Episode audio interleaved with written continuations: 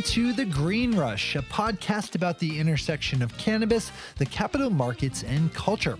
On a weekly basis, hosts Ann Donahoe and Nick Opich of KCSA Strategic Communications speak with the business leaders, financial experts, cultural icons, legislators, and generally interesting people moving the cannabis and sometimes psychedelics industries forward. Today, Ann and Nick speak with John Kostakopoulos, president of Apollo Pact, a medical research and education 501c3 nonprofit organization whose mission is to help solve the mental illness epidemic by relying on science and research. They're focusing on the areas with the largest unmet medical need where psychedelics assisted psychotherapy can be the most beneficial. John is not only the president of the organization, but he was also the first study participant in New York University's clinical trial treating alcohol use disorder with psilocybin medical treatment. This is the first time that Ann and Nick have spoken with an actual psilocybin patient, so this is definitely worth a listen. Don't sit back, lean forward. Now, on to our conversation with John Kostakopoulos.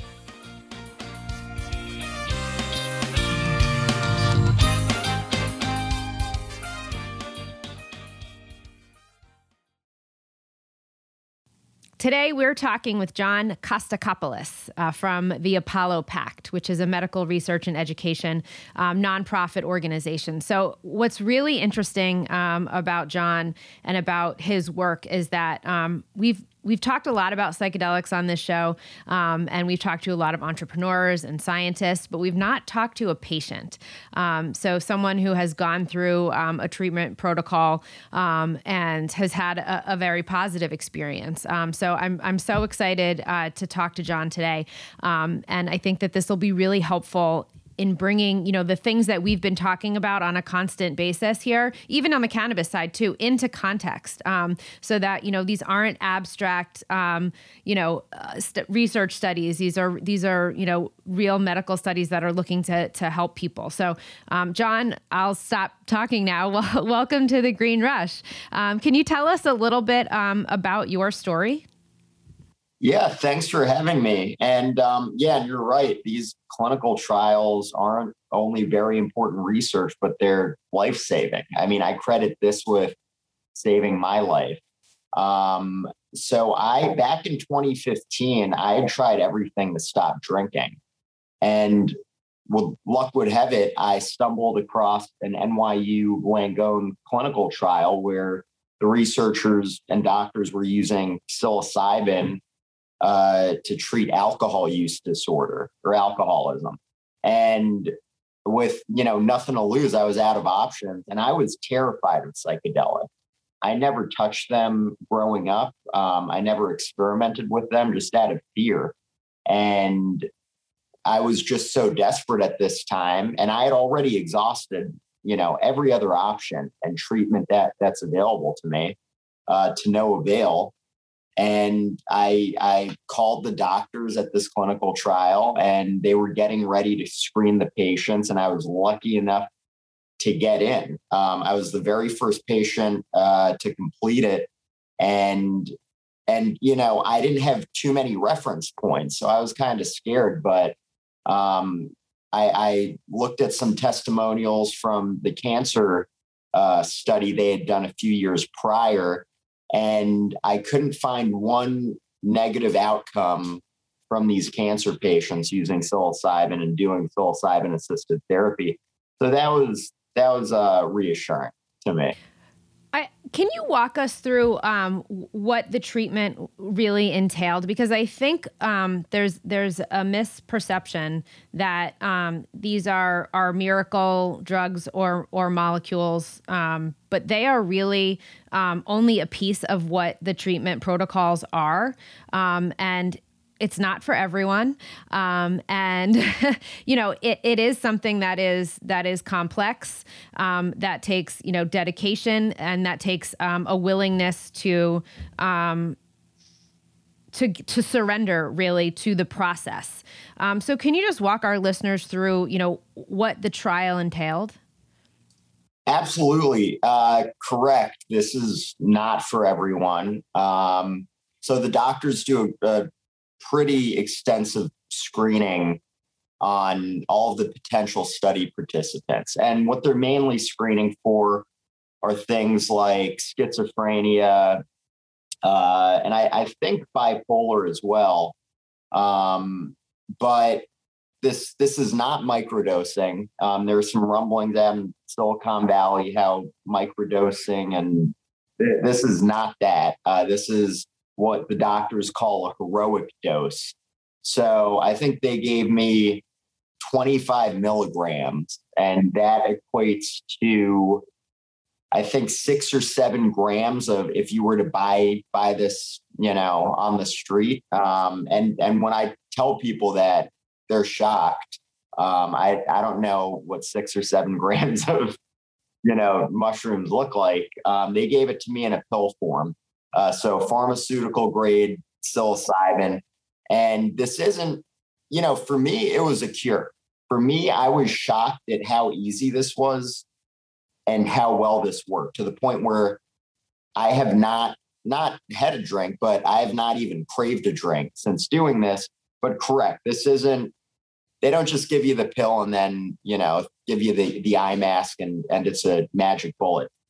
Um, they call this psilocybin assisted therapy because this is a lot of it's psychotherapy. So the doctors are are working with you, you know, we on a weekly basis and I only did psilocybin on three separate occasions.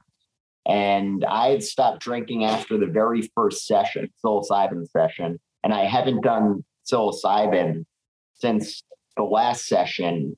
And, you know, I haven't done it upon leaving the clinical trial. So it's not addictive. And there are no known overdoses of it. You physically cannot overdose. I mean, this is the mushroom. Uh, that you can't overdose. You, your stomach just can't handle, you know, the amount it would take. Um, so it's if done properly, this is an extremely safe and effective treatment to do. So it's a lot of psychotherapy. I really credit the the wonderful team at NYU Langone for for doing this. Um, and that's the difference between you know, people doing this and going to a Phish concert at Madison Square Garden or going to Bellevue Hospital with NYU Langone. Um, you know, you get you get two different things out of it. If you're going into this with a professional medical team and and you're doing this as a therapeutic. I think it's really important the point that you brought up about the psychedelic assisted therapy that it's the really the psychotherapy part of it. And you know we work with a lot of companies. There's it seems like there's announcements all the time on new clinical trials um, examining this kind of stuff. But a- as a, a, former patient what would you say to to someone that's considering on reaching out to one of these organizations or, or research institutions that's looking into this that thinks that psychedelic assisted therapy might help them um, well, it depends what they're looking for. I mean, this this research is really incredible because it's very similar. You know, all these protocols, Johns Hopkins, NYU, and you know, uh, you could treat someone suffering from anorexia the same way you could treat a veteran with PTSD or someone with depression. I mean, that's pretty miraculous. Um, and that's also teaching us a lot about these mental and behavioral uh, diseases and disorders that they have a lot more in common than we actually thought. But I would just ask, you know, do your due diligence. If you're doing this through a clinical route, it's probably the safest way to do it. Um, and that's, you know, I, I, I put people in touch with different researchers conducting this research and um, try to get them into different studies. Obviously, it's up to the doctors if if they think that those study participants are mentally and physically fit to go through this. Um, but I would do your due diligence. I would raise any concern. No question is stupid during the screening process. So I ask everything I could think of, all my concerns. Am I going to go crazy? Am I going? Is my personality going to change? Am I going to lose all my motivation? And you know and none of that was right and um, none of that was true. a lot of it was propaganda from the you know 70s and 80s and 90s. War on drugs. Mm-hmm. Exactly. Um, and I was shocked that that these were just you know flat out lies. And the doctors were the, the doctors weren't you know self promoters or selling snake oil or anything. They were just in a you know factual, modest way. No, that's that doesn't happen. This is actually you know the worst case scenario is if you have a scary experience, but a lot of those times, those scary experiences are the most rewarding. So sometimes we do want to have an uncomfortable or quote unquote bad trip because, and I'd agree with that, those are the most rewarding at the end of it after you see it through. Um, so, eh, you know, if you need a good trust system with the doctors too that you're working with, because you're going to be in a vulnerable state right? You're going to basically lose control and let let the psilocybin take you away. So you need to be in a in a decent mindset with and and have a good relationship with these doctors and ask questions. You know, John, you had mentioned, um, you know, the fear of either losing your, you know, your personality or or your motivation. Um, I would argue that um, that if if anything it sounds like your your motivation shifted. So so this not only this treatment not only um, helped your you know your personal life and your health but it, it it put your career on a different path. I mean you you know you have a media background. You are a former um, you know news anchor. And you know tell us about how you know the the the growth of your career and the trajectory it's on now and what what you're doing with apollo pact yeah, um, and that that just tells you how well this treatment worked. At least for me, that I've dedicated my whole life to this now. Um, I I knew how bad all our options were and all the standard treatments were, and they're not bad for everyone, but for the vast majority, they just don't work. Um, and that's unfortunate because we're in the middle of a mental health crisis. And this was before the pandemic. And then COVID just exacerbated all of this.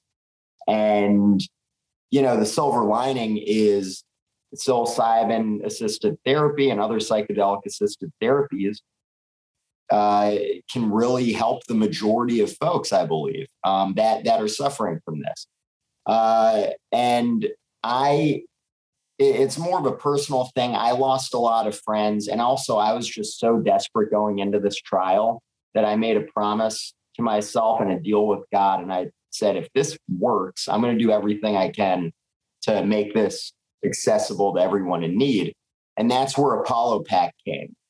So Apollo's the god of light and healing, and the pact is our pact to to make this accessible to everyone in need. Um, I was lucky enough to get a wonderful board uh, to support this, and and they've you know, really helped out. And and also they've risked, you know, backing this, which is kind of controversial. Although now it's starting to get more and more na- mainstream with, you know, the 60 Minutes uh, piece and um, the New York Times articles, Wall Street Journal is writing about this, Michael Pollan's book, How to Change Your Mind. Um, so more people are because everyone's affected by by mental illness one way or another. Um, and more people understand that these solutions that we have aren't much uh, of the actual solutions. And out of desperation, like myself, they're looking to other methods. I, I think you, you touch on a good point there that, uh, you know, with the New York Times and the WSJ articles and a lot more uh, excitement around psychedelics has really been a boon for the industry and been, been really great for the progression of these clinical trials. But that wasn't the case when you first started Apollo Pact. Can you talk about what it was like to try and get some of that early support when you were first getting everything started? Yeah. Um, it it was tough on one hand, but on other uh, on the other hand, I got support from the last people I thought would actually, you know, back this. Um, so a lot of people that I went to thinking that they'd back this right away, they weren't. Not only were they hesitant, they told me, "I don't think you should go on 60 minutes because and I didn't want to go on 60 minutes because of that concern and they just amplified that saying you're going to be out there forever. You're someone googles you they're going to see that you were an alcoholic who took psychedelics and that's gonna forever, you know, stick with you. We we should all. I don't. I'm gonna interrupt you here. We should just mention that this is we're referring to a 60 minutes piece, um, you know, that Anderson Cooper did featuring you, um, and it was uh, a couple 2019 or yeah, whatever it was. So so yeah, we'll we'll put a link in the show notes, but just that's what everyone's referring to is oh, is the so incredibly brave decision for you to go out there um, and, and, talk about this to Anderson Cooper of all people. You don't get much more national than that, right? Yeah, no, it was. I mean, I was frightened um, because I didn't know what their take was going to be. I didn't know if they're, you know, because honestly, this is a wacky subject, and and I I'm totally aware of it. And I went in thinking this is out there, but I, I was also very desperate. So that's that's the reason I did try this. Um, and after the psilocybin treatment, I mean, I I think I grew, you know, uh, as a person, and I started making decisions. If there were big decisions, I thought, I I thought, okay, how am I going to feel on my deathbed? Is this something that that I'm going to regret that I didn't do or that I did do on my deathbed if it's that big of a decision? And with this, I credit this treatment with saving my life and I figured I'd have more regrets if I didn't help where I could have because I was in a unique position as a study participant who this actually worked for to to share my story um, so I ended up doing it, and uh, but but the feedback was overall positive. Uh, I had a ton of people reach out that I knew and that I didn't know. They would just track me down, but they'd open up and they were desperate and they didn't know what to do. And I, you know, for the ones that I, I, had relationships in the past. I had no idea that they were struggling with this or they had a loved one that was struggling with this. And so behind the scenes, I was connecting people with different uh, study or uh, clinical trials, and um, and it, it kind of grew from there. I think it's uh, also interesting because you know we we focus a lot on the business of the industry, and so we've spoken with a lot of executives that that are running different companies, whether they be uh, publicly listed or not. But you've gone a different path with the nonprofit route on this. Can you give us some background on on why you decided to to use that approach, and and what do you think about the the investments that are being made on the private side of the sector? I, you know, I think it's it's a great ecosystem. I think with all of the money being invested in these companies that are you know scratching the surface on on phase three you know it's still a schedule one drug and you got millions and hundreds of millions of dollars being invested in this sector. So you know the market's telling us that this looks like it's getting approved. Um, the science is telling us that the data is telling us that. When i talk to the doctors my goal was to help them make this accessible to everyone.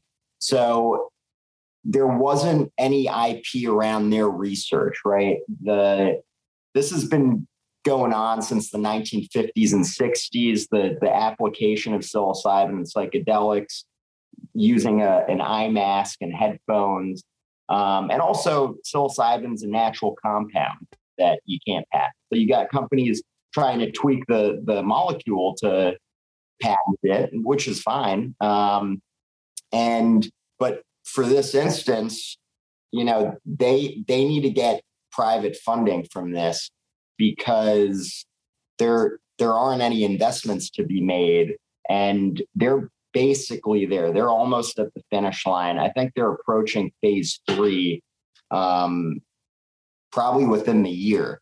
So they're on their last leg and we're just all we're trying to do is raise money to to fund more of this research and push them over the finish line you know you you mentioned um, that there were people that you um, had some early support from can you talk a little bit about who they are and and how exactly you know they supported you and and how you went about creating this organization.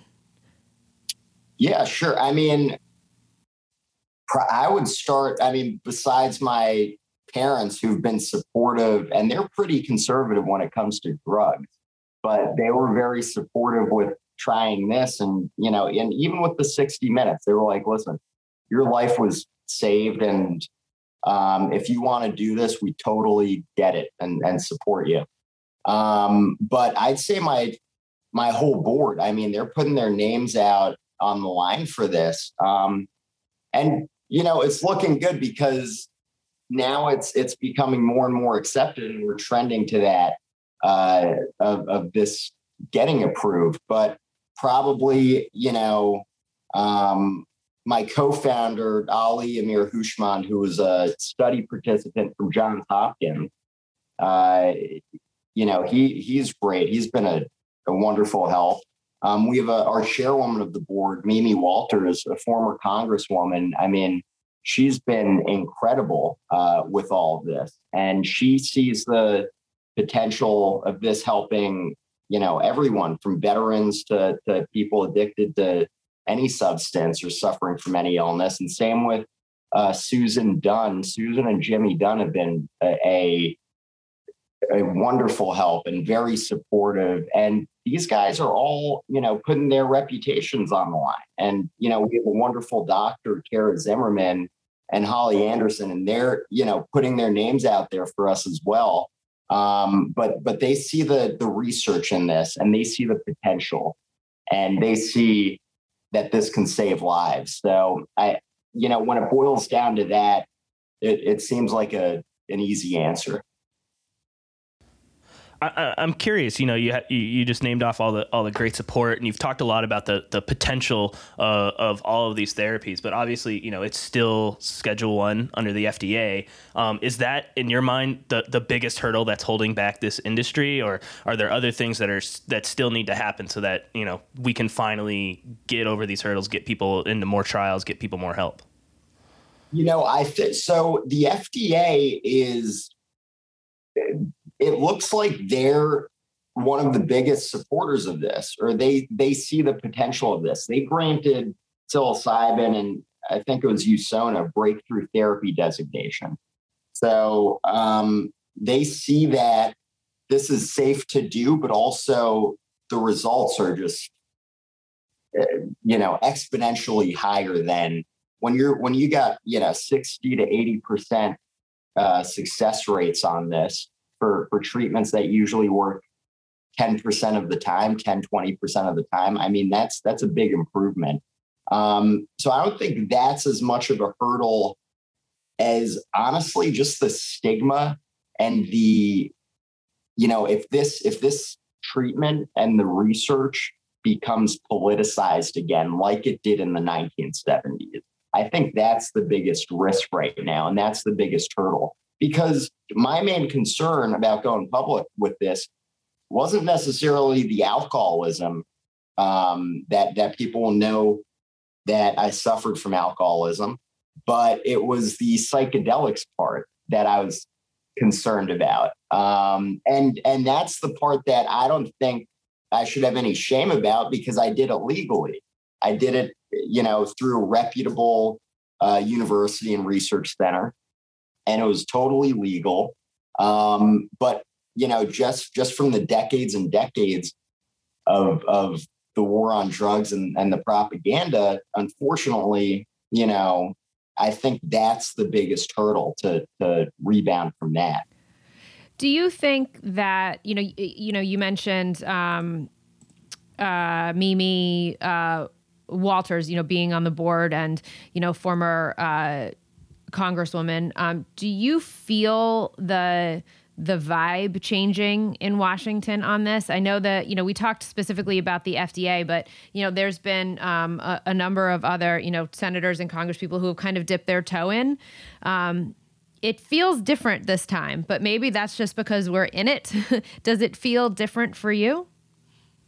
I I think it does. That's a great question too. Um, I think it does feel different. And with, you know, the congresswoman, she's a Republican. So that's you'd think of this more so as a democratic issue um, and and more democrats would be supporting this right um, but she sees this as a medical treatment and and she's not the only one so i think you know you also have um, like governor rick perry from texas he's a staunch conservative and he was he backed this uh, bill down in texas i don't know a few weeks ago i think um, but but they see that this is helping people and this is saving lives. And you know, with with such a big problem we're all facing and we're all a part of, and we all know that that the solutions aren't really that great. And then when you get this research and these clinical trials yielding these results, it, it's a lot easier to garner that support. Um, so, and it's a fine line. I mean, I just hope it doesn't get politicized again. I think that's still the biggest risk, but I think it is different uh, this time around. And I, I do think the there's also a difference in the way we talk about mental health issues um, and the stigma surrounding it. We are we are by no means in a good place when it comes to that, but um, I think we're in a very different place even than just ten years ago. Um, you know, and and I think that that's becoming you know, uh, uh, it's becoming more accepted that we really do a crappy job um, on on treatment of mental health disorders, and you know, and the fact that there hasn't been you know effective treatments done for things like PTSD and addiction for for 10 for decades really. I mean this i think the the the initial studies in the 50s and 60s were about addiction. So it wasn't about ptsd or depression. It was mo- mainly focused on addiction. So um, it sucks that it took us so long to get here.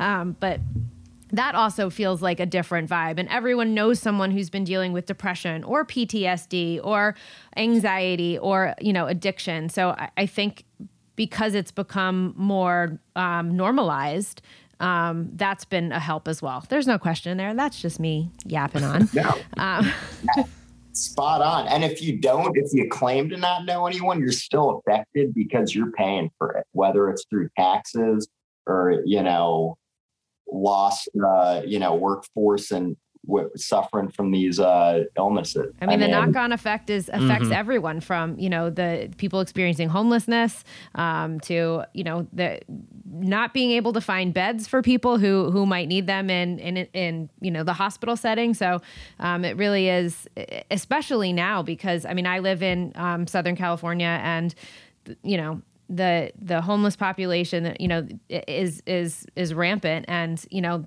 there's not enough there's just not enough resources and not enough people who you know want to take on that issue head on so um, exactly. you know it, it affects so many other things mm-hmm. yeah I, am I'm interested, John. We've, we've talked a lot about you know the, the history of how we've gotten to this point and, and the, the research that's going forward. What has you most excited about the, the future of the psychedelic sector? Is it any one piece of uh, research that's moving forward, or any company, or or you know NYU or JHU, uh, any of their research that's got you in particular super excited? Yeah, um, there. I mean, there are a lot of things that are just a lot of moving parts right now, um, and and it's moving quickly. Um, you, you thought it would slow down with COVID, but that's not the case. I think, I mean, selfishly, I think I'm, I'm most excited about the NYU Langone uh, clinical trial for alcohol use disorder and the results that they end up publishing there. Um, because I've met a few of the other study participants and they're all great. And for the most part, this has worked for the ones that I have met so I'm just eager to know what the final number and outcome this was because I know for a fact I wasn't the only one that uh, this saved. Um, and also, it's very it was very you know personal and and I lived through it. So I think I'm most excited for that. Um, and also, USONA is doing some great stuff too. They're coming up on phase three for their depression, um, major depressive disorder uh, study. So that that's really I think they're the ones that got the breakthrough therapy designation. I've been watching that. I think that's pretty exciting too. Um, and let's just, let's see, you know, the next big billion dollar IPO. I couldn't tell you what that that's going to be. But that, I mean, it's all great. Um, it shows interest in this, and and people are are accepting this and saying, "I'm betting that this is gonna, this is the future, and this works." This podcast has a lot of investors who listen. Um, and so, what's your pitch to, you know, you're a nonprofit, give me the pitch, and where can people go to donate? Um, so, we could, you know, you could find us at Apollo Pact, P-A-C-T dot org. And uh, this will help the private sector because you know, not only has the research paved the way for these IPOs and and all these companies and pharmaceuticals, but this is the closest thing to getting FDA approved. And once that happens, the floodgates are going to open. So if you have a foundation, if you need the tax write off, send that our way. We're a 501c3 and could use all the help. And, you know, this is saving lives. It saved mine. John, this is a question we, we asked uh, to all of our guests, but we're particularly excited to ask it to you since you're a reporter. But what do you think is an underreported story on the psychedelics industry? What What's something that you think's not getting enough attention? Where if you were going to open up the A1 on the New York Times tomorrow, what's that story that you'd like to see right there? I, I really think because even though it's a small part of the overall mental health crisis, it's still a huge impact and it's been growing probably the fastest. I think this could solve the opioid epidemic, hands down. This works for alcohol use disorder. This works for cigarette addiction and nicotine addiction. Uh, they did this with cocaine use in, in the University of Alabama. I mean, this works for addictions. They need to start doing this for opioid use. Um, I think that would be a wonderful story because that's the opioid epidemic. That's a headline every other day. I mean, I think we're up to 85,000 people who passed away from the last 12 months. And now they're saying it's going to be north of 100,000, you know, with all the COVID backlash too. Um, so I think that would be very interesting, the, the opioid epidemic in this uh, in the psychedelic space. Yeah, that would be huge to help out a lot of people. I I, I love that. That's so. yeah. John Kostakopoulos, president of Apollo Pact. If you want to learn more about them or donate to their trials, please visit apollopact.org, A P O L L O P A C T.org. John, thank you so much. We really appreciated your time today. Thank you. Thanks for having me. Before we do our outro, I just want to take a moment to recognize our amazing producer, Shea Gunther. Shea has been a pioneer in cannabis. He has been a pioneer in podcasting about cannabis. Um, his other shows um, include Marijuana Today and um, have included Marijuana Today Daily, which many of you know um, has uh, has ended. Um, it ran for five plus years. Um, and it was definitely um, a go to podcast, especially um, if you're interested in the news and the headlines um, in the industry. Um, it was an absolute must listen. So, um, Shea, thank you for all of your work there. Um, we will miss that podcast, but we we know that you're going to continue on with the Marijuana Today podcast and um, and some of our our sister podcasts like Weed Wonks and all those fun things. But just didn't want another episode to go by without um, saying our heartfelt thanks. Um, and uh, we're going to miss hearing your voice every day. Nick, anything else to add there? No, I think you covered it. Shea, you're the best. we love you. Okay. Yeah. Um, so thanks so much again to John Kostakopoulos, president of Apollo Pact. Again, if you'd like to learn more um, and more importantly, donate to their uh, organization, head to apollopact.org, A P O L L O P A C T.org. They're really doing some amazing stuff over there. As always, thanks for listening. Um, find us on Twitter at the underscore Green Rush or on Instagram at the Green Rush underscore podcast. And just a shout out to our social media team. They're doing some really fun new stuff on uh, the Instagram handle. So definitely check it out there. Um, or if you want to chat with us, just drop us an email at greenrush at kcsa.com. We love your feedback and guest ideas. Lastly, don't forget to subscribe to the Green Rush in your favorite podcatcher. One take, Shea. One take.